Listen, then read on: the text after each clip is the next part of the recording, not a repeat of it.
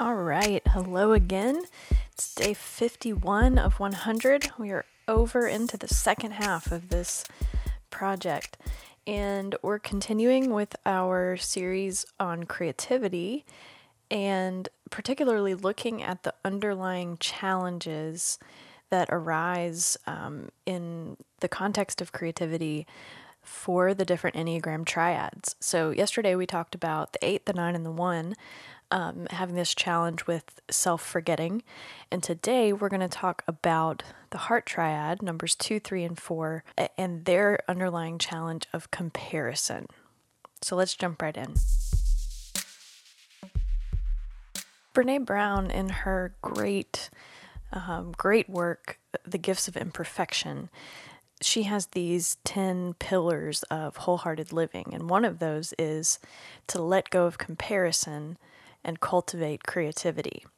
And that, uh, in order to do that cultivating of creativity, it's necessary to let go of comparison because it is just a creativity killer. And it, it does that in a whole host of ways, but it either just kind of paralyzes you to the point of you not being able to to create anything because it's like if it can if it's always going to fall short in comparison to other things that are out there or other people's work or other people's lives then it's hard to kind of even start. And so it can have that paralyzing effect um, or it just kind of beats you down. You know anything you make if you can see um, the ways that it falls short in comparison to other things then you're, you're just defeated constantly. You're kind of playing a game that you don't have to be playing and or, or you're kind of in a boxing ring just just allowing yourself to get beat down when you don't have to. Because this is about a way of seeing. You know when we're talking about the enneagram we're talking about these different ways of seeing the world.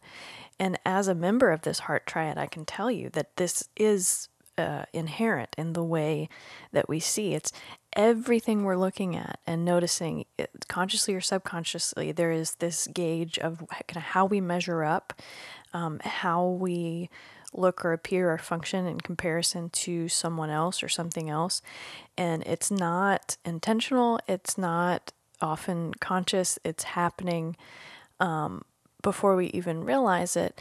Uh, but part of the value of this work is being able to notice that and to choose to focus on different things. And then our energy can follow that attention that we're uh, intentionally placing elsewhere. One of my favorite things that uh, Brene says in that exploration of letting go of comparison and, and cultivating creativity is this that comparison is about conformity and competition, but creativity is the expression of our innate originality. The only unique contribution we make will be born of creativity. Mm, that's good. And and those themes of conformity and competition are uh, often found in uh, us heart triad folks. There's this uh, temptation to this desire to conform in order to uh, please others, in order to belong, in order to be loved by others, and and sort of this competition that is innately part of that uh, comparison worldview uh, that we're we're looking through so often. And creativity is so valuable uh, for these types because it does help us tap back into and learn to value our innate originality, our our true selves from an intrinsic point of view, not because of how others respond to us or approve of us or send those signals of uh, affirmation or approval, but uh, but to do that work from the inside out, that self exploration, that self expression. So it's a real pervasive challenge, but creativity is actually a really important counter to that challenge of comparison um, in every aspect of life.